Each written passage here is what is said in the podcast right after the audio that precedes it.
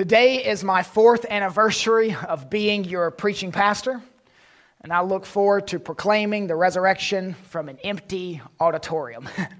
because of COVID 19, today on Easter, one third of the world's population will gather, mostly online, to celebrate, get this, this Jewish guy who only went public for about three years.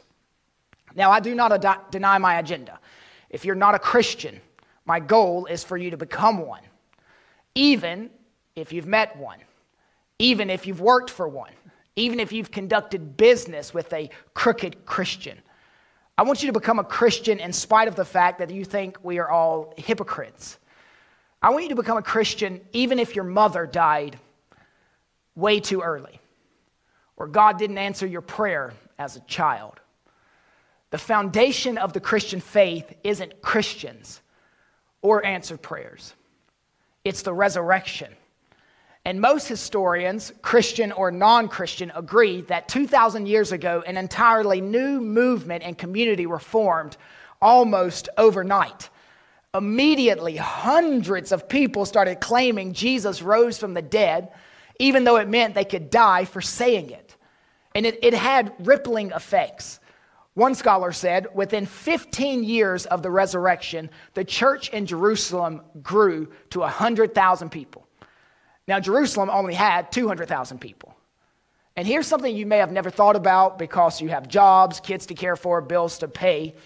But the people that brought us the story of Jesus present themselves as cowards. They wrote themselves into the story as cowards. When Jesus died, their hopes died.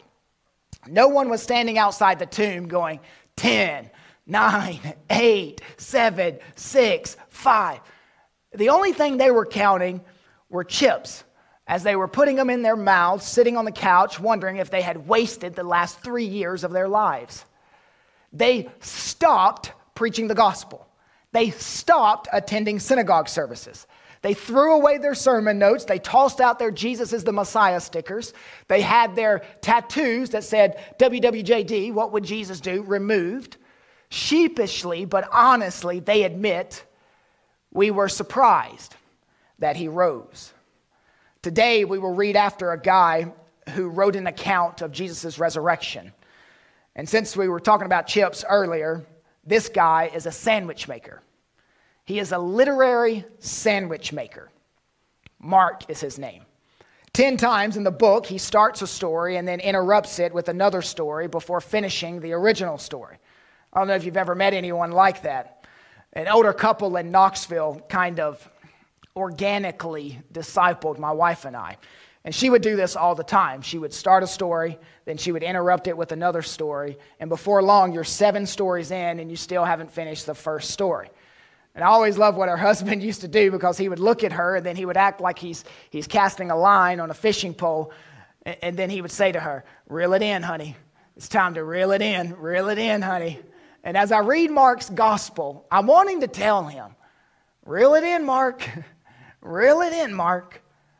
But he has a theological and historical purpose for interrupting a story with a story.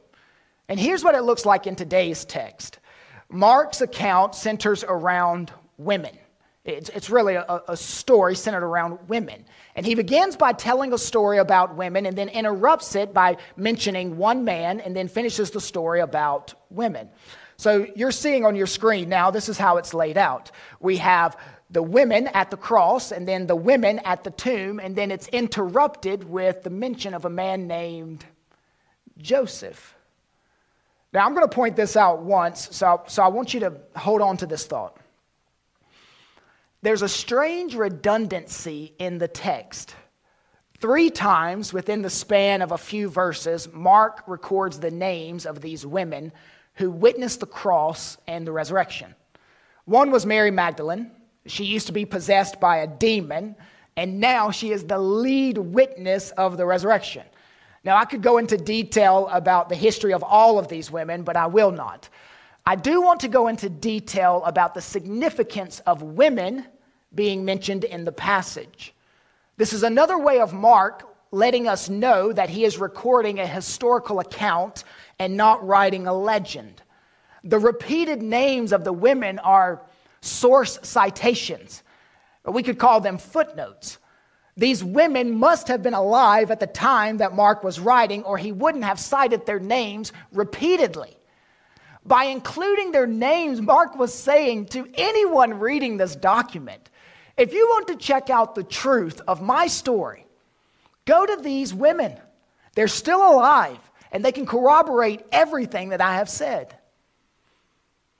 If you think that the resurrection was the greatest hoax in human history, let me ask you to consider something. If the disciples were sitting at Dunkin' Donuts and they were conversing on how to get the most people to believe this lie of the resurrection, would they have the primary witnesses of the resurrection as women? Celsus, a Greek philosopher who lived in the second century, he was actually a guy who was highly antagonistic toward Christianity. And he wrote a number of works listing arguments against it. And one of the arguments that he believed was the most telling was this Christianity can't be true because the written accounts of the resurrection are based on the testimony of women. And I'm quoting him here, we all know women are hysterical, end quote. Just to confirm, I didn't say that. That's Celsus said that. And many of Celsus's readers agreed. For them, this was a major problem. In ancient societies, women's testimony was considered unreliable, not accepted by the court. If, if people were trying to make this story believable, they would have written women out of the story. Instead, they are the first eyewitnesses of Jesus' empty tomb. And the only possible reason for the presence of women in this account is that they really were present and they really did report what they saw. Now, allow me to give you a listening guide to process my exposition today. You type Ayers will enjoy this. The rest of you will say, you know, whatever, get on with the story. But we are about to attend two events. The first is the funeral of Jesus, and the second is the resurrection of Jesus. So we'll begin first with the funeral of Jesus. Now, I never alliterate anything in preaching. In fact, I usually make fun of pastors who use alliteration. But this week I was feeling a little spicy. So here, here's what I have for you in this section, okay? We have the funeral planner, the funeral place, and the funeral participants. Just go ahead, give me a King Jimmy and a tie, and call me a fundamentalist. All right, we'll begin with the funeral planner. Notice in verse 43. We are introduced to a man in the story known as, as the text says, Joseph of Arimathea. John says he was a covert disciple of Jesus. He was a prominent member of the Sanhedrin. At the trial of Jesus, there were a group of 70 judges. And he was a dissenting member of that group who did not support the decision to execute Jesus Christ. Maybe he voted no that night, but was outnumbered. I tend to think that he wasn't present because scripture says all the judges agreed, so maybe they had a quorum without him. But he, like so many others, had such high hopes for Jesus, but they were dashed at the cross. Still, his love for Jesus moved him to go public and make his affection for Christ clear. It's now Friday, Friday before the resurrection. Some call this Good Friday but there was nothing good about it. Watch Joseph go public with his love. Follow along as we begin in verse 42. And when evening had come, since it was the day of preparation, that is, the day before the Sabbath, Joseph of Arimathea, a respected member of the council, who was also himself looking for the kingdom of God, took courage and went to Pilate and asked for the body of Jesus. So we see already the judge was the funeral planner. Now notice the funeral place in verse 44. Pilate was surprised to hear that he should have already died. And summoning the centurion, he asked him whether he was already dead. And when he learned from the centurion that he was dead, he granted the corpse to Joseph. And Joseph bought a linen shroud and taking him down, wrapped him in the linen shroud and laid him in a tomb that had been cut out of the rock and he rolled a stone against the entrance of the tomb. I remember going to a funeral of someone who took his own life outside of a bar. He got in an argument with his girlfriend, and he left the bar mad, left her inside. So he sat in his pickup truck. It was just him and his gun, and that is how she found him moments later. I'll never forget that funeral. I, will never forget lowering a 22 year old boy in a casket, lowering him into the ground. His younger brother literally jumped on the casket and began yelling, Don't take my brother, don't take my brother, don't take my brother. It was, it was one of the saddest things I've ever seen. The only thing that I could think of being sadder is if you're at a funeral and no one yells or even thinks, Don't take him away. And that's what it was like at Jesus Christ's funeral. There were no hymns sung, no scripture read, no family seated close to the casket, no flowers, no casserole waiting for people at the house, no half brother jumping on the casket because the half brother thought that Jesus had lost his mind. The book of John informs us that Joseph buried Jesus in a tomb that had never been used. And, and that is huge. Because in the first century, tombs were reused over and over and over again. When the body finally rotted, someone would collect the bones, put them somewhere else, and put another body in the tomb. On top of all that, normally convicted criminals like Jesus, convicted criminals who died by crucifixion, would be left on the cross to be eaten by predators like dogs or birds of prey.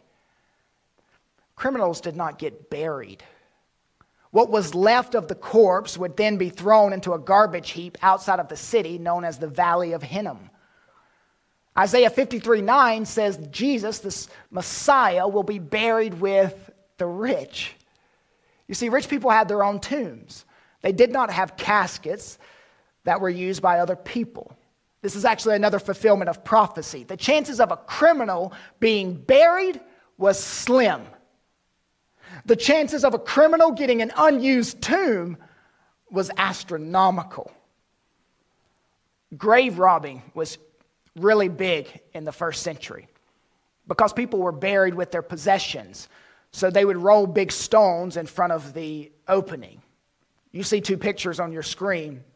Notice how the stone is, is sloped toward the dry, toward the doorway. So it could be easily rolled into place but to roll the stone aside would require the strength of several men.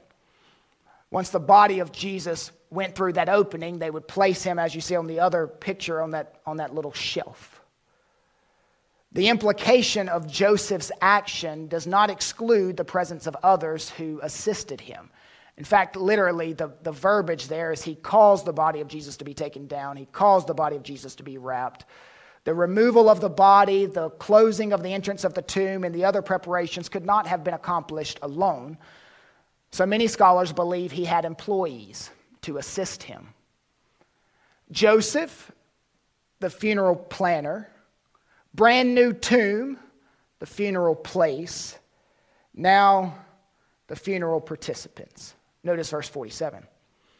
Mary Magdalene, the mother of Joseph, Mary Magdalene and Mary, the mother of Joseph, saw where Jesus was laid. So get this picture here. Mary and Mary hurriedly applied some spices, but evidently they did not give it the full treatment that you would give a loved one's body. They didn't have enough time. They had to get him in the tomb before Sabbath. They had to get him in the tomb before Saturday. Actually, call this Saturday the Silent Saturday because there's very little documentation from this day in the Bible. My wife woke up yesterday on Saturday and she looked at me and she said, I, I wonder what the disciples thought when they woke up on this day, Silent Saturday. If their hopes were dashed, if they were filled with anger.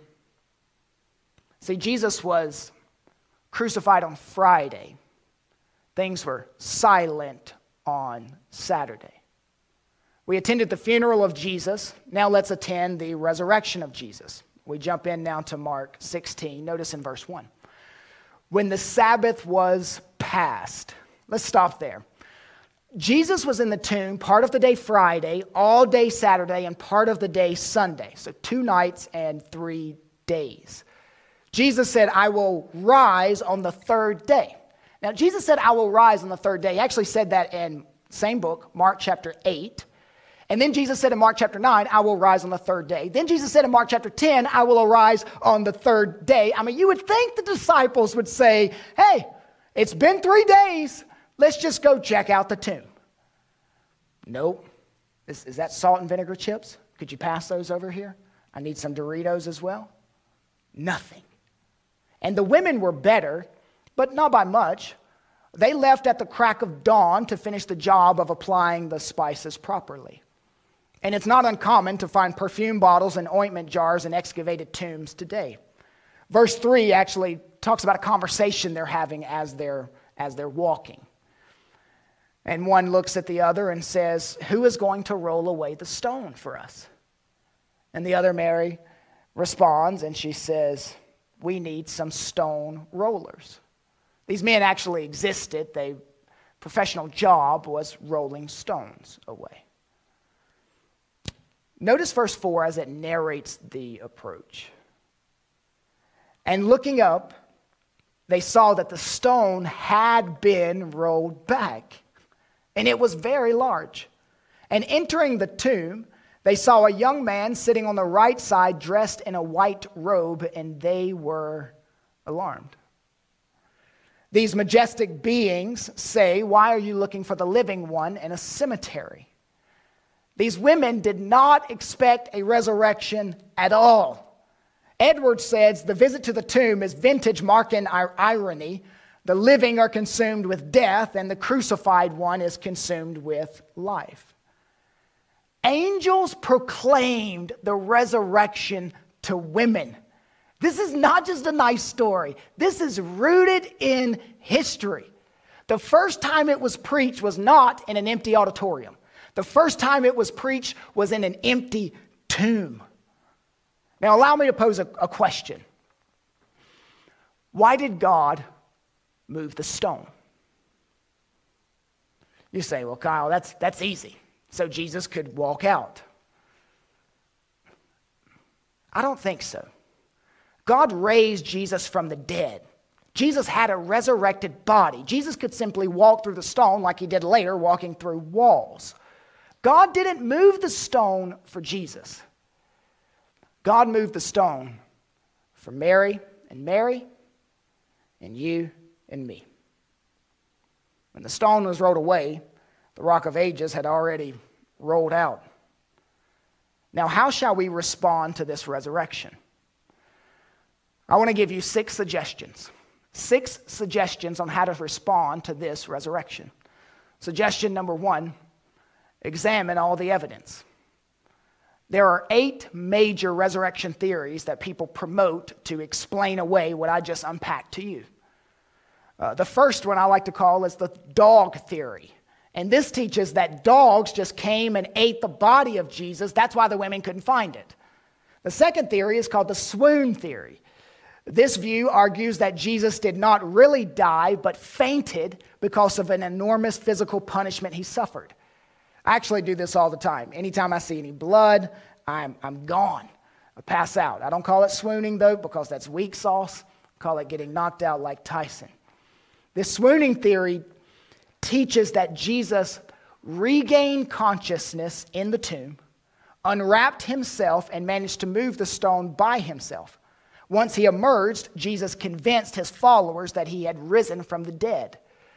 Barbara Thiering, the University of Sydney, Australia, says Jesus was given snake poison to fake his death and then he later recovered. But there's one main problem with this, and that's that John tells us that the Roman centurion actually pierced his side to make sure he was dead. And this Roman centurion knew how to tell if a person was dead. Jesus wasn't swooned, he was dead. The old King Jimmy says he stinketh and puts it well. The third theory is what I call the spirit theory. The Jehovah Witness cult holds to this view. their own magazine, The Watchtower, asserts King, G- King Christ Jesus was put to death in the flesh and was resurrected an invisible spirit creature. Spirit resurrection. All right, then the fourth view is the legend theory. Basically, this is the view of the infamous Jesus seminar. And this theory holds that over time, the Jesus stories were embellished and exaggerated. Then we have the fifth, the conspiracy theory. This is the earliest of theories. You can find it in Matthew chapter 28. It records that the soldiers who guarded Jesus' tomb were bribed by the Jewish leaders to lie and say that his disciples came during the night and stole him while we were sleeping. And then one of the most ridiculous is the wrong tomb theory. And this is simply that the women went to the wrong tomb on Easter morning. They left and began teaching that Jesus was risen. Everyone came to see, and they went to the wrong tomb as well. They should have been looking next door. And then you have the twin theory that Jesus had an identical twin brother. They were separated at birth. They did not see each other again until Jesus was on the cross at the crucifixion. Following Jesus' death, his twin stole his body and pretended to be the risen Jesus, like a like first century version of the movie Parent Trap. And then the eighth view is, is called the Muslim theory that Jesus didn't die on the cross, only someone who looked like him. And according to the Quran, this is what Muhammad taught. So let me give you just a rebuttal to all of those eight theories. None of these naturalistic theories stand up to careful analysis, and many of them have been abandoned or substantially revised. And the proponents were selective in the biblical data they affirmed, accepting whatever helped their theories and rejecting whatever did not. Some that deny the resurrection, they say, well, people in the first century were more likely to believe than us. They were more gullible. We have Instagram. But really? Skeptics sometimes say, you Christians just believe everything you've been told. Well, that works both ways. C.S. Lewis says, we're all tempted to chronological snobbery. We want to think that the past was less intelligent and less able than the present. Don't be a chronological snob. Don't be lazy. Examine the evidence. Some of you listening to me are, are former skeptics, and some are current ones. And we, we welcome your presence at Faith Family Church. Once COVID 19 is over, we welcome your presence to Faith Family Church. And we welcome your questions. We would love to dialogue with you. We don't feel like we have anything to hide. Uh, some of you have heard in college that Jesus' death was buried, was borrowed from pagan mythology. And there's zero evidence for that. It's not true, and I, I can prove it to you. The Greeks didn't believe in a resurrection. They believed you needed to discard the husk of the body so that the soul would flourish in the afterlife. You can't borrow resurrection from people who don't have it. N.T. Wright said outside of Jerusalem, nobody believed in a resurrection. Jewish people only had a foggy view of the resurrection, and even it was distorted. They viewed the resurrection as national, not individual, that the whole nation would arise at, at the end of time. And I'm, I'm trying to tell you, you don't have to reject intellect to be a Christian. Bring your brain to the Bible, it can handle it. Why don't we find anything enshrined to Jesus? Why is why is nothing of Jesus enshrined? Why is his tomb not enshrined? His sandals? You can visit places today where holy men and holy women have died, and there will be flowers and cards and candles and memorials. None of that was found at the tomb of Jesus. James Dunn, a New Testament scholar, says there is no evidence of any veneration at the tomb of Jesus. Crowds didn't flock there. They didn't light candles. They didn't mourn and weep. Why? Because he wasn't there. History reveals clearly that it was customary for the tomb of the prophet or the holy man to be preserved as a shrine. The non Christ following Jews follow Abraham. They know where he is buried, Hebron, and many make a pilgrimage to remember their dead leader. Buddhists follow Buddha. He's buried in India. His followers to this day pilgrimage there, they mourn and weep. Those who follow Islam know that Muhammad is buried in Medina. They pilgrimage there and they wish he was still alive. Those who love Elvis know that he's buried and they pilgrimage to Graceland. Why don't Christians make pilgrimages? Because our leader isn't dead. Non Christian, don't get lost on issues like dinosaurs and if Adam had a belly button. No, deal with the empty, unenshrined tomb. Resurrection suggestion number two. After viewing the evidence, you should repent of your sin and trust Jesus Christ as your Savior. The president from the seminary where I graduated, Daniel Akin, said that he had a friend named Mike who was an atheist. Mike went over to Akin's house to have dinner. Aiken, the Christian, asked Mike, the atheist, what is the bottom line when it comes to Christianity? Mike quickly responded and said, That's easy. It's the resurrection of Jesus Christ. If the resurrection is true, then so are a number of other things. And then he began to list them. There is a God. Jesus is that God. The Bible is true. Heaven and hell are real. Jesus makes the difference whether you go to one or the other. Akin's atheist friend Mike is right on all accounts. Christianity stands or falls on the physical resurrection of Jesus Christ from the dead. No resurrection, no Christianity. And, and I don't know if this particular skeptic ever came to Christ, but I do know of a couple others who did come to Christ, like James, the half brother of Jesus.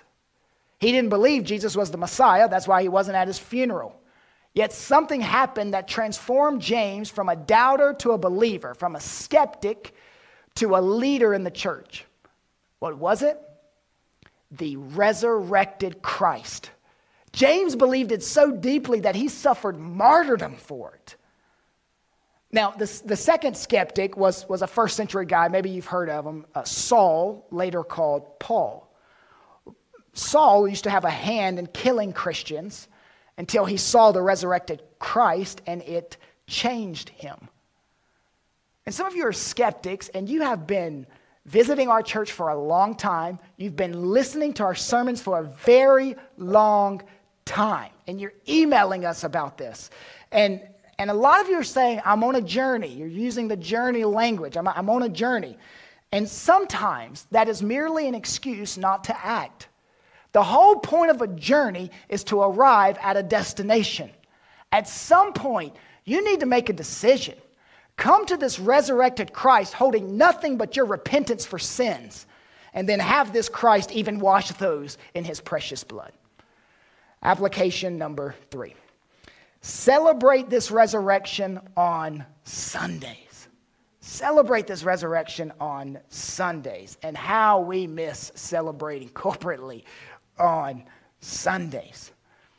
For centuries, Jewish identity has been connected to the observance of the Sabbath, Saturday, a day that is honored and kept sacred to the Lord. And they had some reasonable restrictions like not working, closing down all shops. And then they had some real legalistic restrictions like not cutting your nails, I want you to understand, they held a crazy devotion to the Sabbath, a crazy devotion to the Sabbath. Yet, something extraordinary happened around AD 30 that caused a large group of Jews in Jerusalem to change their day of worship from the Sabbath to Sunday. And they celebrated the resurrection by changing the day. They, they celebrated it by taking the, the bread and the cup. Christian scholars and non Christian scholars will, will agree and admit that the earliest Christians celebrated what we call communion or, or the Lord's table. When your leader is martyred, you don't celebrate their death, you mourn it. We celebrate the birth of Lincoln and the birth of Martin Luther King. We don't have little ceremonies to celebrate how they were murdered. But yet we do with Christ. Why? Because he's alive. He's alive. Suggestion number four proclaim it to the nations. Proclaim it to the nations. This generation of Christians is responsible for this generation of souls all over the world. And let this resurrection drive you to the nations. Let it drive you to unreached people groups. Let it drive you to your neighbor when it's safe. Let it drive you. C.S. Lewis in uh, the Screwtape Letters said the earliest converts to Christianity were converted by a single historical fact, the resurrection, and a single theological doctrine, redemption. Tell the nations that Christianity is not a leap into the dark, but a leap into the light. Suggestion number five proclaim the resurrection to yourself. Proclaim the resurrection to yourself. What does that mean? It means you must preach this resurrection to yourself. Preach it to the nations, for sure. But you must absolutely not forsake preaching it to yourself. Mark's gospel is really, is really Peter's gospel. Peter was his source. We didn't get to verse 7 in our text, but verse 7 says that the angelic beings instruct the ladies to go tell the disciples about the empty tomb. And, and, and this is the words it used it says, Tell the disciples and Peter. Of all the disciples, Peter's the only one mentioned by name. And only Mark's gospel includes this. So, how did Mark hear about it? Peter told him. And Peter never got over Mary and Mary running into the room saying an angel was declaring the resurrection of Christ from an empty tomb. And, and, and there's a group of men sitting there, and, and they wanted us to tell you, disciples and Peter. There's just so much, there's a gospel in that statement, and Peter. Peter had just denied the Lord three times at his trial. Now Peter hears that this gospel is not about him, it is about the resurrection, it is about grace, it is about forgiveness. This message doesn't say, Peter, clean up your life, straighten up, fly right, and then maybe Jesus will accept you. No. I've got something for the disciples and Peter. And you may just want to put your name there. And Kyle. Have you sinned? Then, friend, your only hope is the resurrection of Jesus Christ. You must preach the resurrection to yourself every single day. This isn't a message just for Easter. You need this resurrection. The last suggestion is suggestion number six, and it's this Let's, let Christ's resurrection remind you of your coming resurrection. Let Christ's resurrection remind you of your coming resurrection. The coronavirus has brought a lot of people physical, mental, and emotional suffering physical, mental, and emotional suffering. Some of you had those three things long before COVID 19 ever showed up. And so, how does this passage speak to you? Martin Luther, the great reformer, said, Suffering is intolerable if you aren't certain of your salvation. If you know Christ as King, this life is as close to hell as you will ever have. The resurrection is more than a consolation for what you've lost, it's a restoration for what you've lost. Tim Keller, uh, New York City's Yoda, says this You don't just get the body you had back, you get the body you always wanted back.